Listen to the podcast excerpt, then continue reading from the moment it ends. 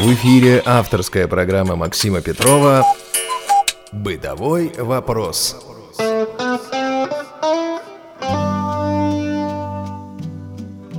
Доброго времени суток, уважаемые радиослушатели! С вами Максим Петров и программа «Бытовой вопрос».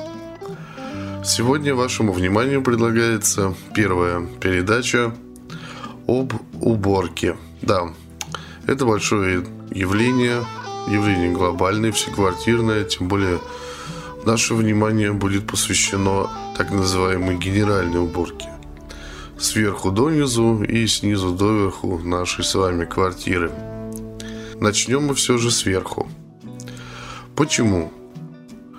Ну, прежде всего, потому что незрячий, убирающий свою квартиру, как и во многих других вопросах, должен быть предельно аккуратен, предельно собран. Почему? А потому что мы не можем проконтролировать глазами многие окружающие нас явления и должны быть уверены, должны построить свои действия так, чтобы быть уверенными в результате, в хорошем качестве исполненной работы. Поэтому будем размышлять так. Если мы примемся за уборку с середины, ну, то есть начнем протирать шкафы, не обработав потолок, а карнизы, или, допустим, начнем с полов, то, обрабатывая потом карнизы или те же шкафы, мы можем нанести грязь и пыль на только что протертый пол. Это некрасиво, неприятно и, в общем, портит вашу работу, делает ее просто бессмысленной. И опять же, если человек зрячий может проконтролировать, что откуда у него посыпалось, попала ли пыль куда-то, то мы с вами не можем этого сделать по понятным причинам. Поэтому нам нужно разметить, распланировать нашу уборку так, чтобы избежать всевозможных случайностей. Поэтому начнем мы с самой высокой точки, с самой высокой плоскости даже, можно сказать, нашей с вами квартиры, с потолка. А потолок бывает разный, как известно. Бывает потолок просто штукатурка, бывает крашеный, бывает оклеенный обоями, а бывает собран из плиточек, из небольших. Бывают пластиковые плитки, бывают а, огромные блоки, похожие на ощупь на пенопласт. А, разные потолки бывают. Бывают и зеркальные потолки. Но чаще всего в комнатах такие потолки не делают, поэтому а, мы о них, конечно, скажем, но несколько позже. А, предположим с вами, что у нас потолок либо самый обычный, либо покрыт обоями или плитками декоративными. А, то есть он жесткий, сухой. Ну, если, конечно, соседи нас не залили, то он жесткий, сухой, э, однородный абсолютно. А, и поэтому на нем собирается пыль. Кроме того, в углах может собираться паутина. А, не у всех, конечно, дома есть пауки, но а, так или иначе, когда-то такое бедствие приходит. И в углах вашей квартиры висят такие клочья серой, не то шерсти, не то сетки. Это особенно, если долго не убираются люди, да, такое случается. Весьма неприятное зрелище, и от этого нужно избавляться как можно скорее. Плюс ко всему, потолок э, это вещь, в некотором смысле защищающая нас от соседей сверху. Соседи имеют привычку ходить, прыгать, там, проливать нас, да, ну, так или иначе деформирует потолок. То есть, если потолок имеет в основе краску, то краска под воздействием соседей или других объективных факторов может отслаиваться, висеть такими некрасивыми напластованиями, висеть чешуйками. Эти чешуйки могут падать и на мебель, и просто на голову, грубо говоря. От них надо тоже избавляться. И начиная генеральную уборку, мы начнем, конечно же, с потолка. Что проще всего сделать, на самом деле? Ну, мыть потолок мы не будем, какой бы он ни был у нас. А лучше всего его пропылесосить просто. А для этого нужно вооружиться обычным пылесосом. О том, какие пылесосы бывают, как они устроены, на что подразделяются, как лучше собирать, очищать пылесосы, мы поговорим с вами в одном из следующих эфиров. А пока мы просто возьмем пылесос, сделаем так, чтобы иметь длинную трубу, то есть щетку на длинной трубе, прикрепленную к шлангу, ну просто чтобы нам высоко не лазить с вами, чтобы не вставать на стремянку или стул, чтобы управлять совсем с пола. Берем пылесос в руки, мысленно делим потолок на квадраты. Это обязательно, чтобы ничего не пропустить. И каждый квадратик на половине мощности пылесоса. Ну, сейчас у многих пылесосов, как вы знаете, регулируется мощность работы. Вот где-то ставим на половину. И планомерно, квадратами от левого переднего угла того помещения, в котором вы находитесь, мы очищаем потолок от всяких вот чешуек, краски, паутины, возможной пыли. Для этого мы работаем пылесосом как обычно, учитывая, что плоскость, которую мы пылесосим, находится сверху. Не сильно надавливая на щетку, очищаем каждый квадрат.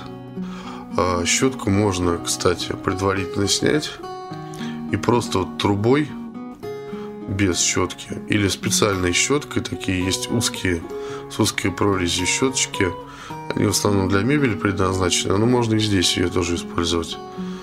Так вот, вот такой щеткой пройтись по периметру потолка, по тому месту, где потолок смыкается со стеной. Хорошенечко прочистить углы, пройтись по периметру, снова надеть нормальную щетку и вот уже после этого э, планомерно очищать квадрат за квадратом. Это даст нам уверенность, что в углах у нас не висит паутина, что у нас нет никаких чешуек посторонних на потолке. Ну, разумеется, если потолок э, в основе своей имеет декоративную плитку или э, какие-то декоративные там пластиковые листы иногда бывают, э, пластик можно помыть, руководствуясь тем, что я расскажу вам о пластиковых поверхностях, но это будет немного позже. Э, декоративные плитки лучше не мыть, они, как правило, похожи либо на очень толстый картон, либо на пенопласт. Честно сказать, э, я всегда боялся их трогать, просто потому что неизвестно, что будет. То есть можно прикоснуться там мокрой тряпкой и получить пятно на потолке на всю жизнь. Это будет совсем нехорошо. Поэтому просто мягко, касаясь щеткой, можно пропылесосить потолок, пластик и другие поддающиеся мытью панели можно просто тряпочкой протереть. Ну, для этого, правда, придется вставать на стремянку и стоять достаточно долго в положении руки вверх. Сделав потолок, сделав потолок, мы могли бы перейти, конечно, к карнизам, но остановимся. Дело в том, что на потолке у нас, как правило, еще есть люстра. То есть какой-то вот светильник, да, там абажур, то, что дает свет. Это тоже всегда нужно учитывать и, безусловно, принимать во внимание, когда вы проводите генеральную уборку от и до. Когда это не просто вот обслуживание квартиры такое текущее, а когда это глобальная такая серьезная уборка. Так вот, люстра или светильник, да, на потолке. Ну, очевидно, он висит, как на крюке, да, от него в потолок уходят провода от светильника, от этого. А сам светильник имеет какую-то основу, ну, металлическую, либо деревянную, это по-разному бывает. А, и а, основу стеклянную или тканевую. Да, ну, либо это абажуры, либо это плафоны всевозможные. Ну и, разумеется, в плафонах, абажурах мы можем найти всегда лампочки, которые, собственно, и дают нам свет. Хорошо, если люстра у вас снимается. Это замечательно. Проводя генеральную уборку, вы можете ее снять и, разобрав аккуратно по частям, ну, без проблем помыть. Просто в ванной, там, в тазике, совершенно свободно. Иногда бывают такие люстры, которые не снимаются. А что же делать в этом случае? Ну, тогда нужно помыть то, что моется. Да? С чего мы начинаем обычно эту процедуру? А, во-первых, с того, что руками распознаем, или по положению выключателя распознаем, работает ли люстра. Это совершенно обязательно. Если она работает, мы ее обязательно отключаем. Лучше просто э, выключить э, сам переключатель, находящийся на стене. Э, но есть еще более надежный, более удобный способ. Э, скажем так, не более удобный, а более безопасный. Это отключить э, верхний свет в квартире вообще. Если это возможно. Дело в том, что, понимаете, если вы э, сами делали ремонт у себя в квартире, э, или ремонт вам делали какие-то хорошо известные вам люди, которые э, совершенно точно сделали этот ремонт качественно, то бояться нечего. Ну, а если вы все-таки живете в э, государственной квартире, где государством был сделан ремонт, или ремонт был сделан до вас неизвестно кем, неизвестно как, да, то могут случиться весьма серьезные неприятности, да, потому что люстру можно выключить переключателем на стене, а электричество останется, будет пробивать, как говорят в народе, да, и поэтому запросто можно получить по рукам. То есть, если вы не знаете, не уверены в том, как функционирует ваш светильник, лучше выключить верхний свет во всей квартире. Обесточив люстру, мы аккуратнейшим образом надеваем перчатки обычные, хозяйственные, резиновые, можно тонкие. Для чего, спросите вы? Но это тоже, на самом деле, подстраховка, э, защита от дурака. Знаете, на, на всякий случай, а мало ли что. Людям незрячим достаточно тяжело контролировать какие-то вещи на глаза, поэтому себя, как я считаю, нужно всегда максимально обезопасить в любой ситуации от любых неожиданностей. Так вот, можно надеть перчатки обычные, хозяйственные, резиновые. Можно две, а можно одну на рабочую руку, то есть на ту руку, которую вы будете манипулировать с люстрой. Значит, надев перчатку, мы вынимаем лампочки, выкручиваем. Как выкручивать лампочки, я надеюсь, знают все. Это не такая большая проблема. Лампочки выкручиваем, складываем куда-нибудь в такое место, чтобы мы их не свалили, не разбили. Желательно в коробку, в какую-нибудь, чтобы они не раскатывались. Дальше мы снимаем плафоны. Вообще это делается по-разному. Все зависит от того, какая люстра у вас на потолке. У меня вот дома несколько видов светильников. Все они открываются по-разному. Некоторые развинчиваются. Некоторые плафоны на пружинах. То есть перед тем, как снять плафон, нужно зажать два усика э, металлических пластинки и потом стянуть аккуратно плафон. А, я думаю, в конструкции собственной люстры вы разберетесь. Ну, в принципе, мы Разумеется, посвятим как-нибудь с вами время тому, чтобы попробовать классифицировать люстры, светильники, бра и прочую такую светодающую технику и разобраться в ее устройстве. Сняв плафоны, их можно помыть аккуратно под краном в ванной, можно в тазу с каким-нибудь предпочитаемым вами чистящим средством. А здесь уже решать вам, как действовать. Будьте аккуратны с плафонами, которые сделаны под хрусталь, потому что они очень легко бьются, очень легко откалываются. И будьте аккуратны с плафонами, которые покрыты глазурью. Считается, что их нельзя тереть сильно губками, мочалками и так далее. Что такое плафон, покрытый глазурью, как мы можем его определить? Он либо очень скользкий, очень-очень-очень гладкий, это видно руками, хорошо прощупывается, либо на таком слегка шершавом э, плафоне, чаще всего они матовые, э, нанесен рисунок еще более шершавый, такой различимый руками, цветы, птицы и так далее. Вот. Это тоже иногда делается глазурью. Но на самом деле вы можете просто при покупке светильника, люстры уточнить этот момент у продавца. Так вот, с такими плафонами нужно быть аккуратнее. Помыв плафоны, мы можем протереть их сухой тряпочкой или полотенцем, выставить в какое-то, опять же, безопасное место, чтобы никто на них не сел, чтобы никто их не уронил.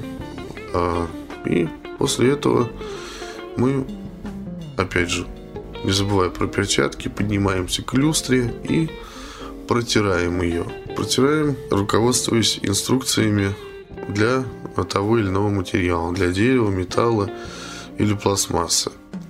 Об этих инструкциях немножко пониже будет сказано. А пока э, мы с вами соберем обратно люстру. Проверим ее работоспособность. Это достаточно легко сделать, даже не видя. То есть э, мы наденем плафоны, да, мы э, вкрутим лампочки, э, поправим абажуры, если такие у нас были, э, и включим верхний свет в квартире, а потом выключатель на стене. В нашей, в нашей комнате, в нашем, в том помещении, где мы проводим уборку. А через несколько минут лампочки, разумеется, нагреются, и вы сумеете посмотреть руками, сколько из них греется и греется ли вообще. А если какая-то лампочка не греется, значит, вы ее не докрутили или что-то с ней не в порядке, ее нужно поправить. Если лампочки вообще не греются, то что-то не в порядке с люстрой явно.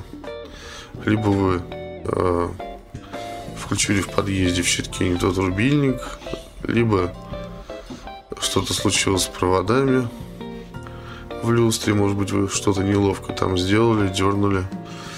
Э, ну, в этом смысле просто попробуйте перепроверить все звенья цепи.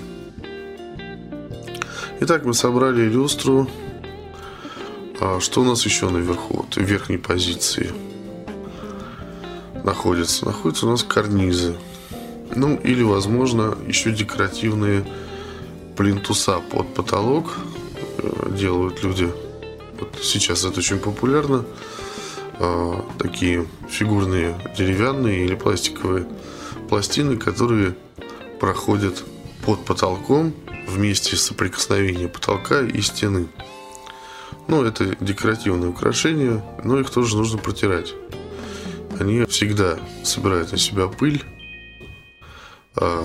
копоть какую-то, ну, либо уличную, либо все-таки из кухни что-то тоже может попасть в комнату. Поэтому мы берем с вами тряпочку, необходимые чистящие средства и добираемся до карнизов, протираем их. И до декоративных панелей, если они у нас существуют. После карнизов и декоративных панелей наступает время, очередь тех объектов, которые расположены ниже. К этому списку давайте отнесем окна, то есть стекла, рамы, подоконники, навесные шкафы, полки, да, то есть то, что у нас висит на стенах ниже потолка, находится и выше пола. Мы будем разбираться с этим, протирать, мыть, так, чтобы все, что могло упасть, свалиться на пол, который нам предстоит еще с вами обрабатывать, упало и свалилось, сыпалось заранее. Ну и давайте чуть-чуть вернемся назад и посмотрим. Значит, мы с вами уже имели дело с конструкцией люстры, неизвестно какой пластик, дерево или металл. Мы имели с вами дело со стеклом, да, это плафоны светильников. Мы имели с вами дело с пластиком, деревом или металлом, декоративных панелей и карнизов. А на очереди у нас окна, да, где есть стекла и окрашенные поверхности, то есть рама и подоконник. Но сейчас, благо, есть еще и пластиковые окна, пластиковые подоконники. Ну, э, мы будем это тоже учитывать. Кроме того, полки и навесные шкафы, которые могут состоять и из металлических частей, и из дерева, из окрашенного дерева, э, из пластика, опять же, из каких-то стеклянных фрагментов. Вот поэтому давайте мы просто поговорим с вами о том, как следует мыть, чистить те или иные материалы. Значит, э, говоря о стеклах, скажем, что стекла в окнах, а также хрустальные предметы, керамические предметы, которые нам могут попасться, э, можно мыть разными способами, а в том числе раньше мыли мыльными растворами, растворами соды. Э, очень удобно, как говорят, мыть растворами всевозможных порошковых сорбентов. Ну что это такое порошковый сорбент? Это, допустим, мел, мелко истолченный, либо э, зубной порошок. Ну, я не знаю, у кого сейчас в доме можно найти зубной порошок, но возможно. Как это делается? Э, две-три чайные ложки вот такого порошка на стакан воды. Стакан обычный, стандартный, двести пятьдесят граммовый. Мы растворяем, размешиваем и потом э, щеточкой или тряпочкой наносим э, вот этот раствор на стекло или зеркало. Кстати, зеркало так тоже можно мыть. Даем ему высохнуть и получившийся слой снимаем тряпкой. А тряпку лучше иметь мягкую для этих целей.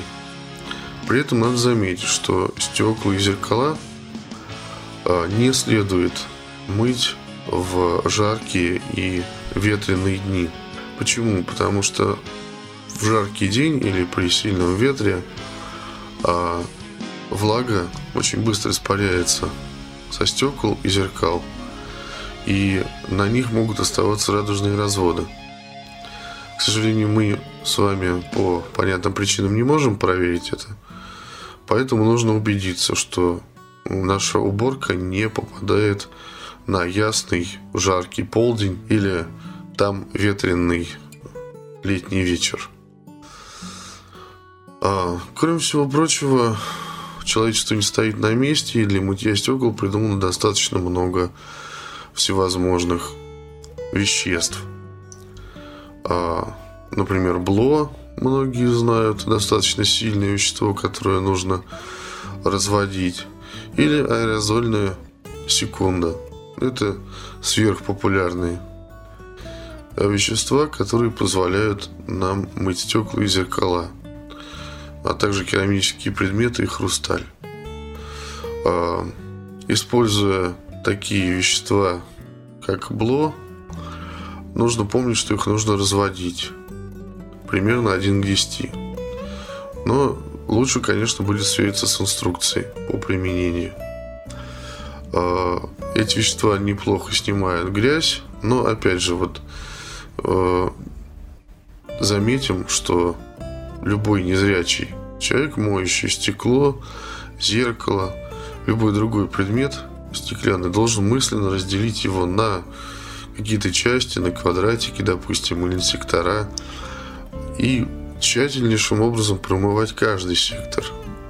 Мы, еще раз повторю, мы не можем контролировать глазами четкое состояние предмета, поэтому мы должны быть просто уверены в том, что мы мыли и здесь тоже, и здесь тоже мыли.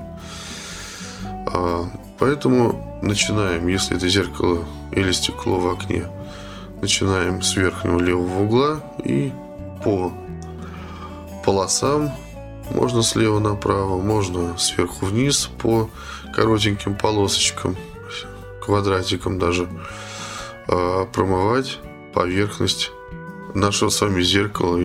Не давайте попадать таким веществам, как бло, на раму и подоконник, особенно если они у вас э, сделаны из дерева и покрашены масляной или эмалированной краской.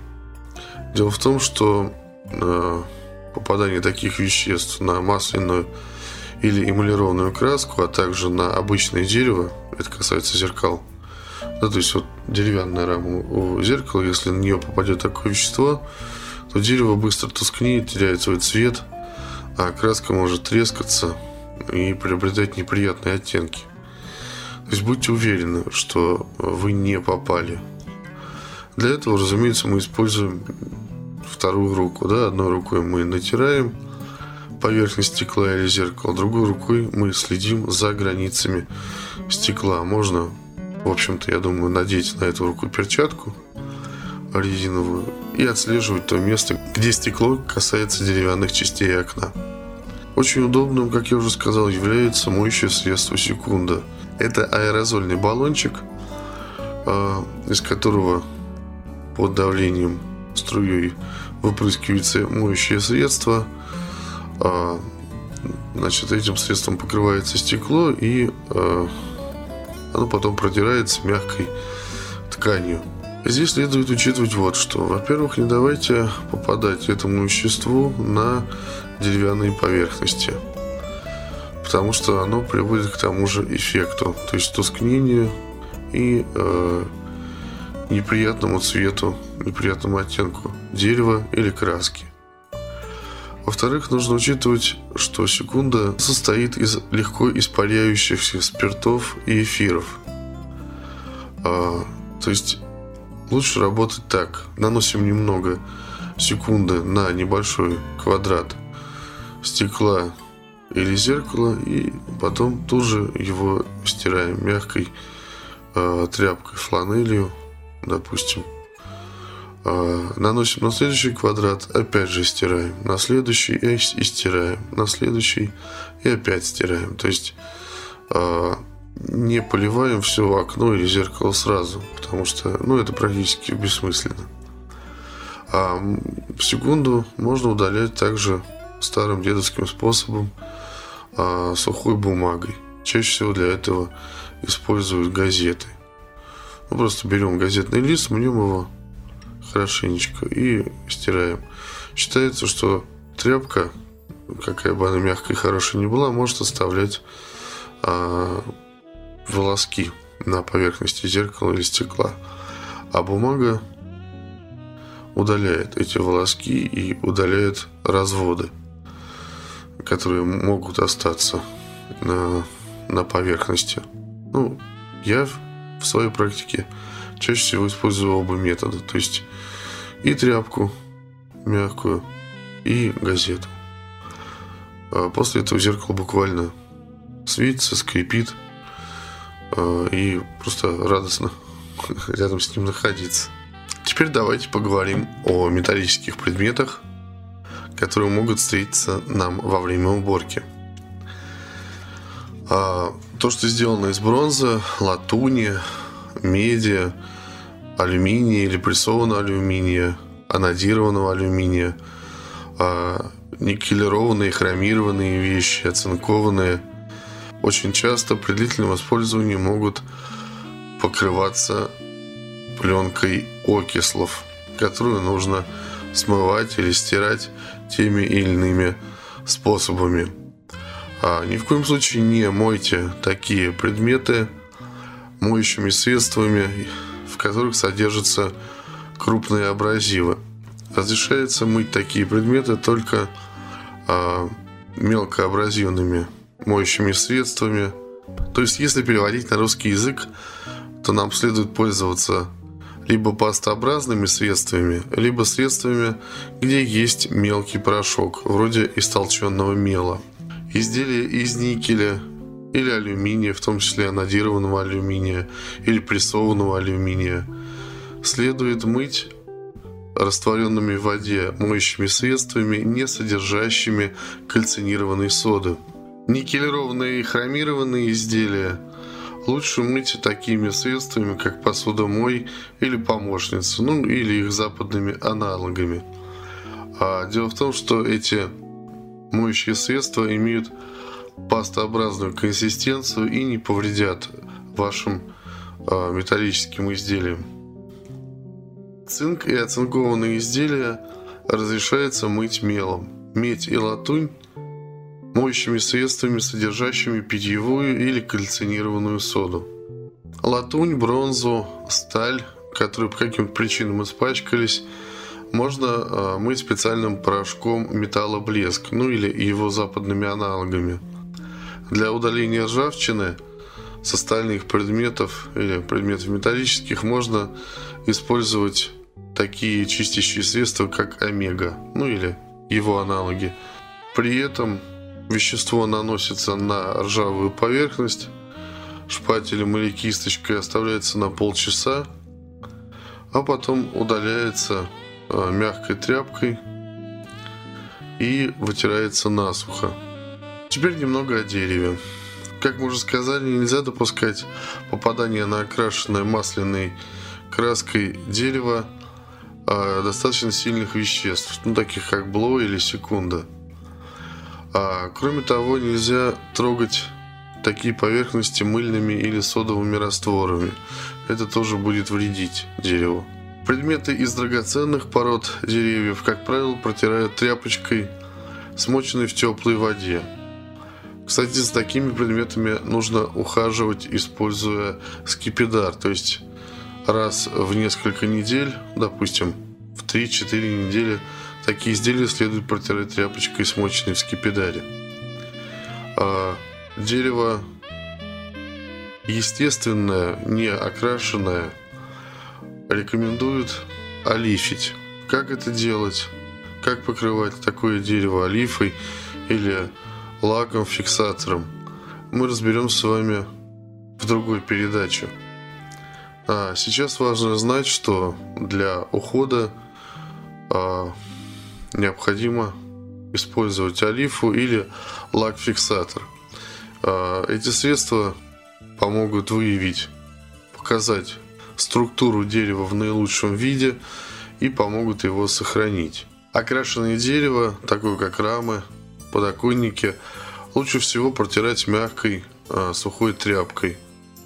Дело в том, что мокрая тряпка может повредить такому дереву, даже несмотря на то, что оно покрыто краской. Ну, если вариантов нет, если изделие достаточно грязное, то можно использовать тряпку, смоченную в теплой воде. Опять же, мягкую тряпку следует использовать, чтобы не шелушить краску. Теперь немного о пластмассе. К пластмассе относится, в принципе, все то же самое, что я сказал об окрашенном дереве. Но с пластмассой легче. Пластмассу можно протирать, в общем-то, любыми э, моющими, чистящими средствами. Главное учесть, чтобы там не было крупных абразивов. Все-таки пластмассу тоже можно поцарапать и привести в нетоварный вид.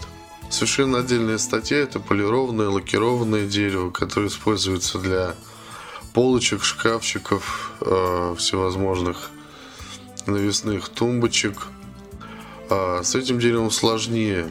Дело в том, что оно может терять блеск, оно может тускнеть. Вообще, протирая такие предметы, используйте всегда сухую тряпку, мягкую, либо бархат, либо фланель. В общем, ту ткань, которая максимально бережно касается поверхности полированного изделия. Если вы почувствовали руками, что на поверхности вашей любимой полки появились трещины, небольшие щели, в которые может пройти ноготь или кончик иголки, то, скорее всего, это значит, что ваша мебель хранится в слишком сухом климате. Такая мебель вообще очень чувствительна. Ее нельзя хранить ни в слишком сухом помещении, ни в слишком влажном помещении. Если вы будете хранить ее во влажном помещении, то на ней образуются пятна, тускнеет лак. Если в сухом, то лак, полировка трескается, сходит, отслаивается. Так вот, если вы увидели щели, почувствовали их, то вам придется заботиться приобретением пчелиного воска. Его можно размешать руками, пальцами и аккуратно замазать эти щели, прощупав предварительно их, подождать некоторое время и хорошенько растереть шерстяной тканью всю поверхность изделия. Если по каким-то причинам на полировке появились пузыри, какие-то выпуклости непонятные, то вы можете исправить ситуацию. Делается это так: можно через несколько слоев бумаги прогладить теплым утюгом это место. Можно взять шприц с клеем. Ну, вот последний способ не слишком хорош для незрячих, но, в общем, насколько мне известно, некоторые справляются с решением этой задачи. Так вот, можно взять шприц с клеем, аккуратно проколоть появившийся пузырик, впрыснуть туда немножко клея, а, в саму полость пузыря, а, и, прижав аккуратно а, это место бумагой, сложенной в несколько слоев, опять же прогладить утюгом.